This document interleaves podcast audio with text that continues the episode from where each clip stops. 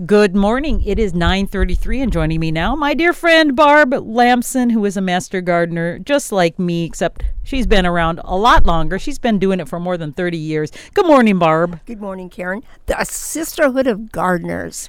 Isn't it though? You know, you ever uh, we had a kind of chuckle yesterday. You and Harvey Hess and I, all master gardeners, were in the studio next door recording our programs that we do uh, for the month, and we were sitting there just getting all excited over potatoes and and bulbs and all kinds of things. And I said, you know, I wonder if somebody looking in would would and listening to this, I wonder what they would think. They would think what in the world is wrong with those people? Sort of, I guess it's yes. like anybody who has a passion. You just love what it is that yes. you talk about, and and and you love uh, sharing it with other people. Oh yes, and and you have stories to tell about everything that you do, and no kidding, gardeners we make lots of mistakes, but boy, we really learn. And then we like to tell other people about those so that they'll learn from our mistakes. Hey, Karen, I did something on Monday night. Um, the Master Gardeners were asked to send a speaker to meet with the new homeowners at Habitat for Humanity. Which, of course, people who not familiar with it, they provide housing for folks who normally can't get in uh, afford right. it. And it's a it's a program where you contribute your labor, sweat, yeah, hours. sweat equity, yes. yeah, exactly. And some of the nicest people. I didn't realize that our Habitat for Humanity uh, is a regional place. So we had a couple yes. from New Prague who'd gotten a new home. They were very, very excited. Um, Eagle Lake, uh, Mankato, Lake Crystal, Waseca. And you know how great to be able to share with them. And for many, I guess most of these people, this home will be their first home that they own. And and we all had that first home, and maybe yes. you didn't. I, I, mean, you and I were lucky. We grew up on places where our parents loved to be outside and garden and things, but a lot of people never had that. So to them, it's like this blank slate yeah, of I don't know what to do. It's great, and and and what I was supposed to be talking about was, uh, you know, getting your yard and garden ready for winter, which is an important topic. Like you say, if you have no gardening experience, if you've just observed things like in parks and that, you really don't know what it takes to do this. So we had a great question and answer session, and uh, we just, it was just really good. I'm just curious, what were some of the most common questions? Because you and I have been doing this a long time, so sometimes we forget some of the basics. Well, uh, uh starting a mulch pile ah. um, uh, compost pile uh, was important, and then how to use it. And um, I think people, I, I, this is a generalization, but there is a new movement going on, and I think um, the there's a certain group of people, of younger people, they really are aware of what sustainability is and what we have to do for the future to protect our, our, lakes and our environment and our soil. And they're ready to try things. You know, when I got married, uh, I'd never heard of a compost pile. Oh, I hadn't either on the farm. I mean, it was a, it was called the manure pit. yeah, well, and you know, yeah. we had on the edge of the woods anything that you raked up you dumped. you dumped. And you know like when we had old straw and things like that mm-hmm. there was a place in the barnyard where that went. And eventually these things broke down and we would haul this soil back into the garden or wherever we needed it. We never thought about a compost pile as such. We just thought of a place to dump all the scraps like apples yeah. peelings and all kinds of other exactly. Right, exactly. And and and our household with a family of eight was so big on oh, canning and and of course and on eating vegetables from the garden. So you always were carrying out potato peelings carrot peelings you know the outside uh, leaves of cabbage and things like that. So you always had this thing going there. And and it was always kind of interesting to me to go poking around there because the potato peelings if they were out there in the spring they would develop into potato plants. But my mother would never let us take those and eat those potatoes.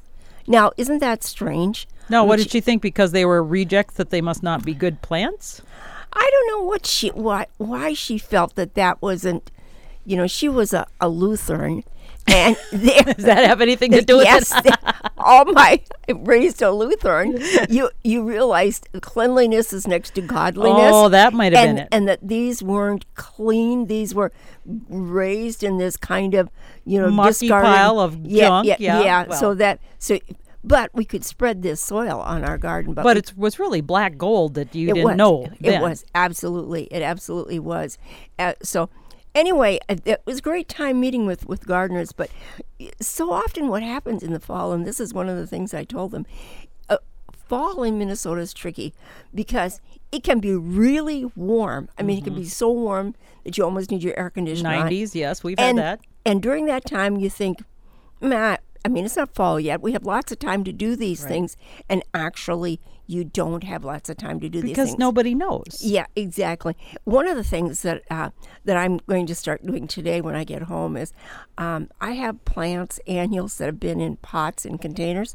They look scraggly. I'm going to dump them now. I'm gonna. They're gonna go into my new compost pile uh, for part of the basis of that, and then I'll get those. I'm not going to start washing pots yet, but it's going to be pretty soon that I'm going to get that done. You know, that's one thing about washing pots when you dump things out. Um, wash them out because you can they can harbor fungus and other things that will dis- disease will hang around and cause problems with next year's crop, etc.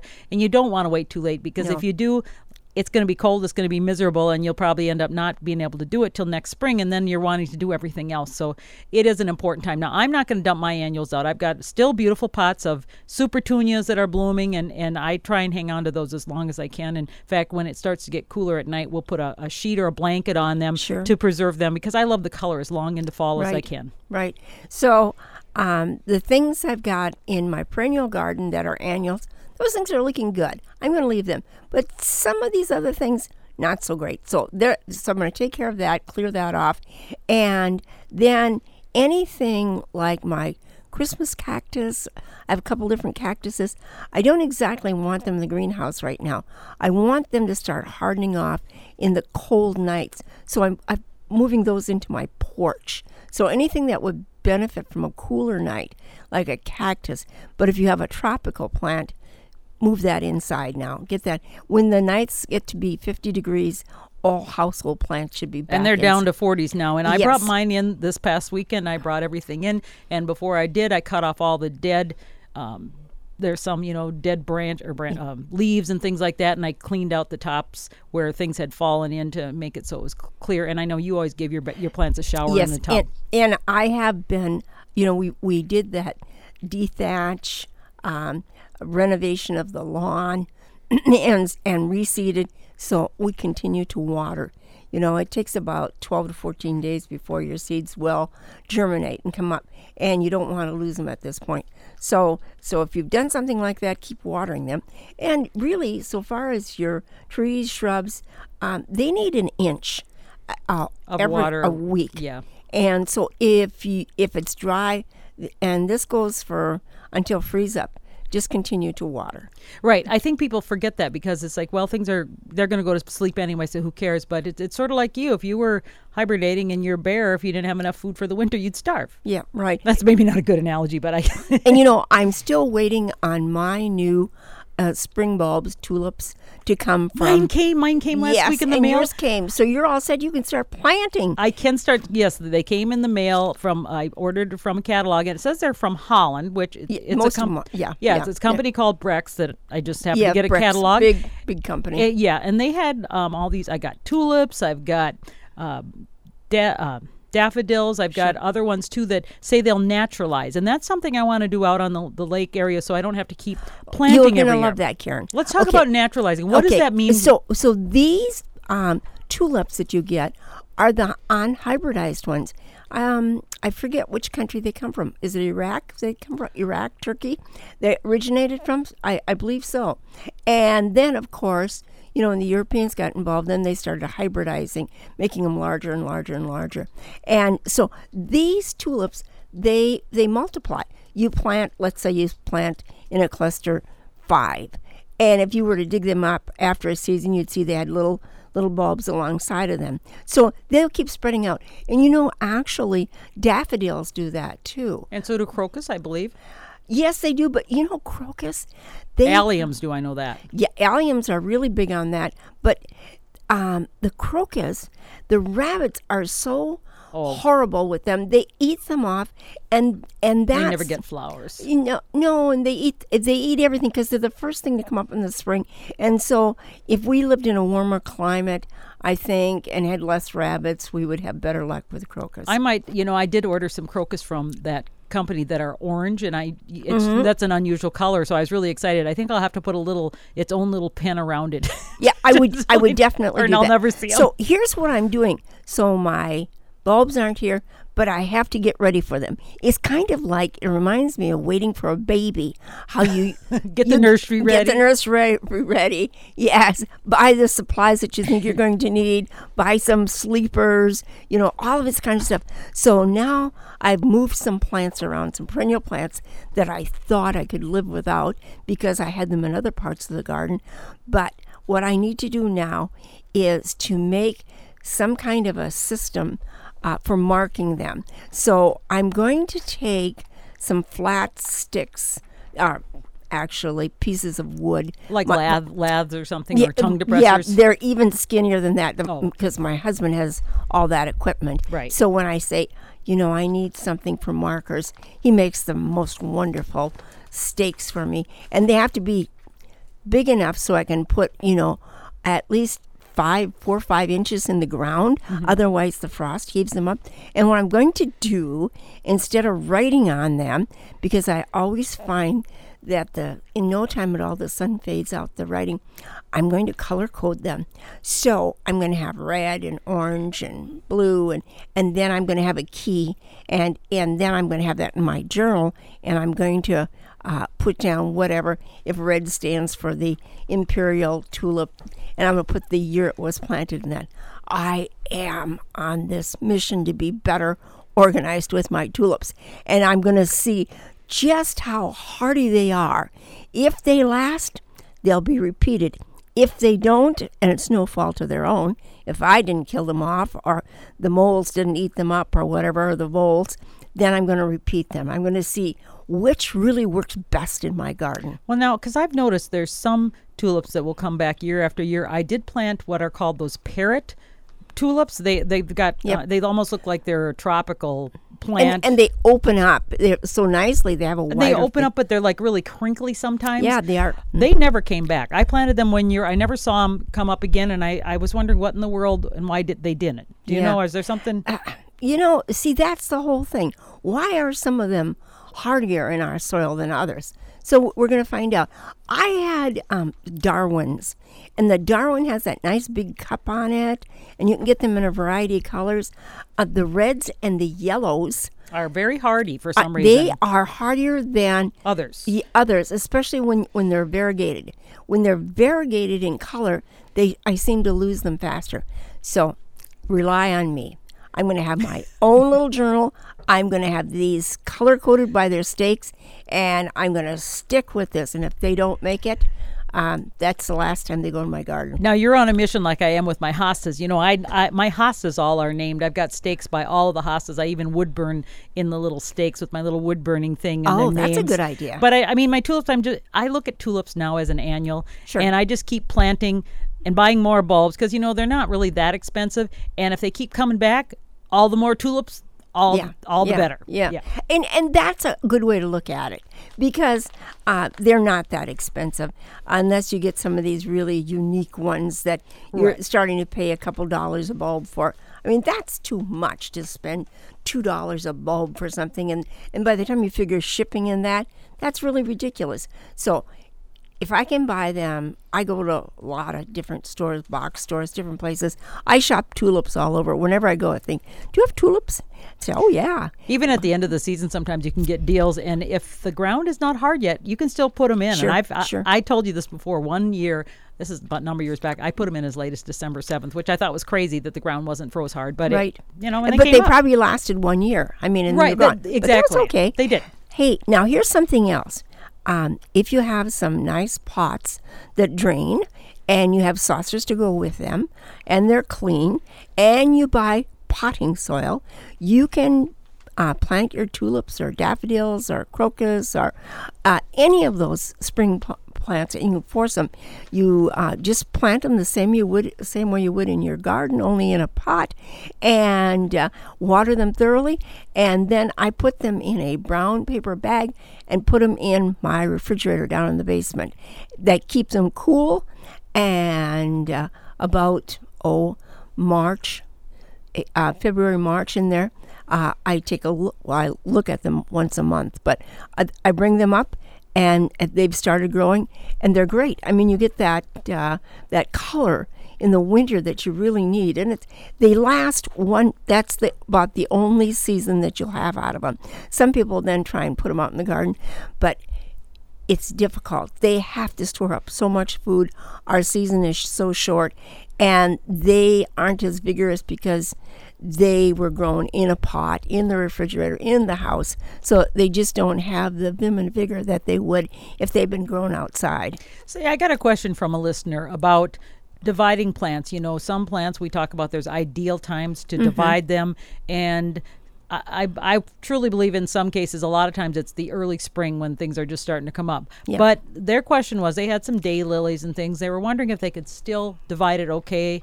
And I said, well, it's not ideal, but you still can. And what are your thoughts on that? well, day lilies are just about the most uh, hardy, vigorous plant uh, that you can that you can possibly grow and divide. Uh, they just really don't get a lot of diseases and the insects don't bother them. And sometimes until the fall sets in, you don't see the quack that has gotten into oh, the yes. center of the plant. And really, uh, there's so many things going on. Um, it is then I would say lift them out.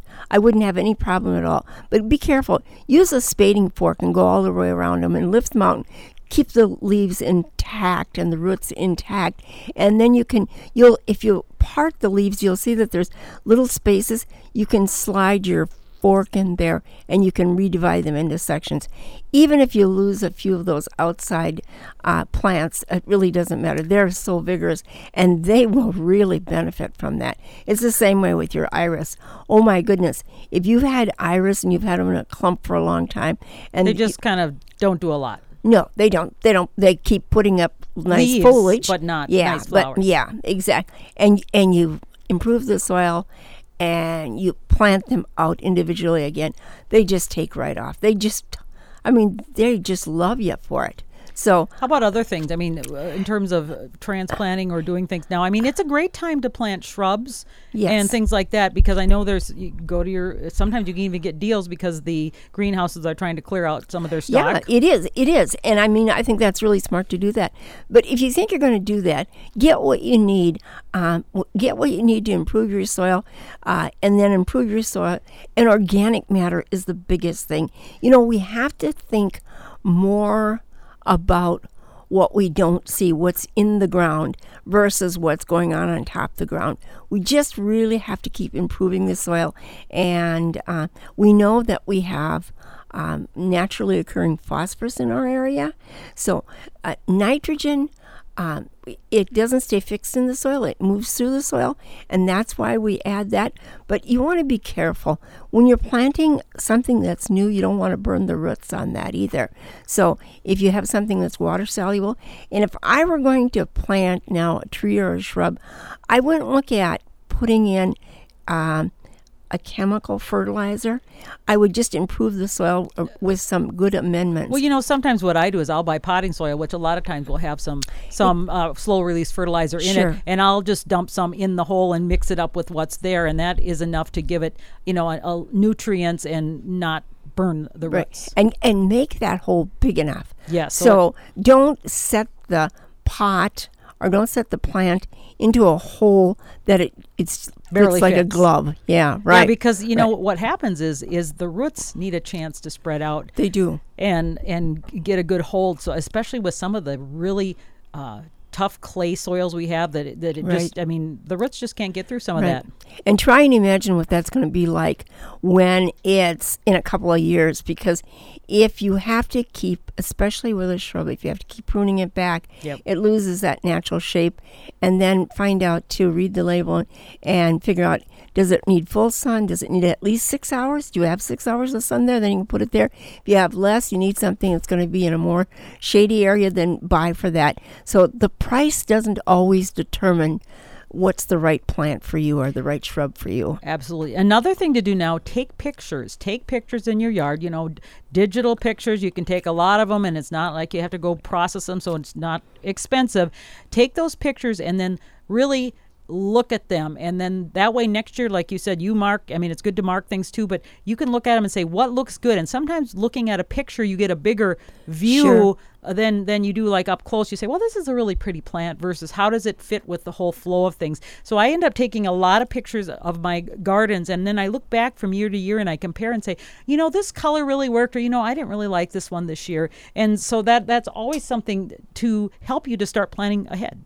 Yeah, and remember too, when you take a picture, that's a snapshot in time. Right. This whole picture is going to change again with the seasons. Oh, I do it all season long. I take pictures. Yeah, Yeah. yeah. So sometimes I get sold on something that looks well. Hydrangeas are one of those things. I mean, they look great now, don't they? Mm-hmm. And we get this big burst of color. But for the majority of the season, they're a green shrub, and Right. that's it. But they're nice because they they do this spectacular thing. You wouldn't want to fill up your whole yard with that though, because for you know most of the summer you would get nothing but green. It's like lilacs too. uh, You know, when I was thinking back on the farm when we had just rows and rows of. Uh, a lot of times I used them for windbreaks, and the flowers are so beautiful, but they are very short lived. And so then you just have green shrubs, and if that you don't mind that, it's okay. And through taking pictures all through the season, Barb, I've found that there's a period in June and a period in August when my yard isn't as colorful as I'd like it. So I have to figure out what can I put in different places to continue the colorful blooms that I have the rest of the year. So it's like a, a Yep. it's That's it's like so a movie. true. It's got to keep a con- continuity. You know, I, I bought a plant that Sarah, our friend, recommended, and I can't even tell you the name of it now, but she said this is going to be so spectacular in the spring. And it wasn't that big when I bought it, uh-huh. and it's gotten to be like a small shrub. And now I have to dig it and put it someplace else. It's too big. it's too big and it blocks everything else, and I've got it clear up into the front. It just shouldn't have that space. That space isn't good. But I have to say, she was right. It's a beautiful plant. It's growing well. It's not I in the just, right place. I just didn't anticipate it to get so big. You know, sometimes you just think these perennials are going to stay like something you'd put in the house, you know, like a forest plant or a florist. But um, they, they don't. They get they get big. They have the right conditions. Our soil is great. Um, if they don't have insect problems or disease, they really grow. So And now you mentioned you were talking to these people at Habitat for Humanity who are just starting new houses, Uh-huh. new landscape. One of the biggest mistake people made make when they start out is they look and they see all this space that they should landscape, like you know maybe you put like an edging in, and so you put a pack the plants in so it looks beautiful, and then when they start to grow, then then you see those. Like a lot of older houses where they're overgrown, everything you can't see the windows anymore, and that's a thing to really. And I think I did that at the lake house. Some of the plants I just wanted to get a lot of color and a lot Sure. of texture in there. So some, I'm going to have to dig out some and Sure. replant them. You know, one of the things we did talk about was because many of the uh, lots that the homes are built on uh, don't have trees. They don't have landscaping. They have to do that themselves, or there's a very minimum. And so we talked about uh, uh, buying trees, shade trees for your yard. And I only had the one homeowner who'd planted one tree. And one of the things uh, that we talked about was whether to stake it or not. Now, I have always staked my trees simply because I live on top of the hill and it's windy. But now the university says that if they're left unstaked, they de- develop stronger roots and they will stay in place. But if you have a lot of wind, that first year they're going to be bending and you, and you want to correct that. So what I told them was if you're going to stake a tree, stake it just for one year then, and especially if there wasn't a real good root, root development. Sure. You know, the city uh, planted a tree on my property, which would be the boulevard, and there was just no root to that at all. Was it a bare root that they brought in? just- Yes, it okay. was, and and they didn't stake it. Oh. I called, and they came back, and they I insisted that they stake it because it wouldn't have survived Right. otherwise. You know, it would. I would have come home one day and it would have been blown over. Really. Well, I got a bare root vanilla strawberry hydrangea tree, and it was bare root, and so it didn't have the deep roots. So I did have to stake that too. But now it's getting more of a hold. So next year I will not stake it, so it has a chance to to get that sturdiness that it needs. Because if you have it staked the whole time, it's just going to get sort of like anything. If you don't use your your limb because it's um you know in one place, it's Right. not going to get the That- muscles. it won't yep, get strong. Yep, that's right. You know, I've noticed too, especially when you have a one story house, like a ranch style house, Mm-hmm. how lovely these smaller specimens are. They don't uh, drown out the house. So there's uh, a hydrangea that's trained to be a single standard like that. They look great. They look just really great. They can really make a statement. Don't get them too close to the house, but you know, some people want to plant underneath the eave. Never do that. You go out from the eave Right. and then from there start considering where you're going to plant. And I, what I like to do is just like arranging your furniture. You know, I like to drag my pots around and from here and there and in a little bit and out and and and then sit back off, really back off and, and, and take a look at it. Sometimes I have to go to my neighbor's house and I have to sit on her porch and take a look look and see what. I need to do. Yes. Right. Yeah, and and your husband says, "Really? Do you want it here? Yes. Now is this for sure where you're going to put it? Because once you plant it, it's a lot harder to move it.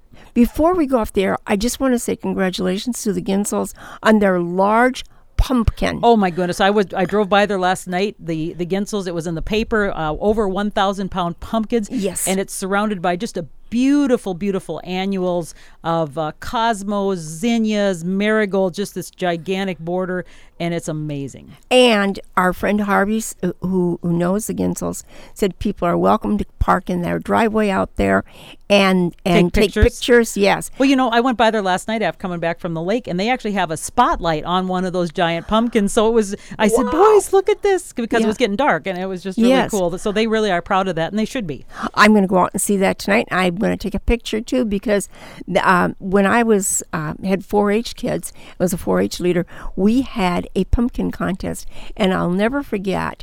Uh, it was just in our club, the excitement of the kids and the pride that they took in growing these pumpkins. And I suppose maybe the biggest one was maybe eight, nine, ten pounds. But uh, Byron Kunkel, who was our agent, came and judged it, and and it was just it was a wonderful thing. Kids love pumpkins. Why not? I yes, do too. why not? I do too. Yeah, so so the Ginsels, you go out um, on the the road uh, past the airport, and then it's on County Road Two, Blue Earth County Two. So after you go past the airport on, I think it's twelve, you'll take a right, and then on two, and it's not too far down the road. It's a beautiful site. Just It a beautiful, very nice. new home. Yeah, Yeah. right, right. Okay, Barb, it's great chatting with you, Good. and uh, happy gardening. Thank you. Till See next you time. next week. Yep. Bye-bye. bye. All right, it is.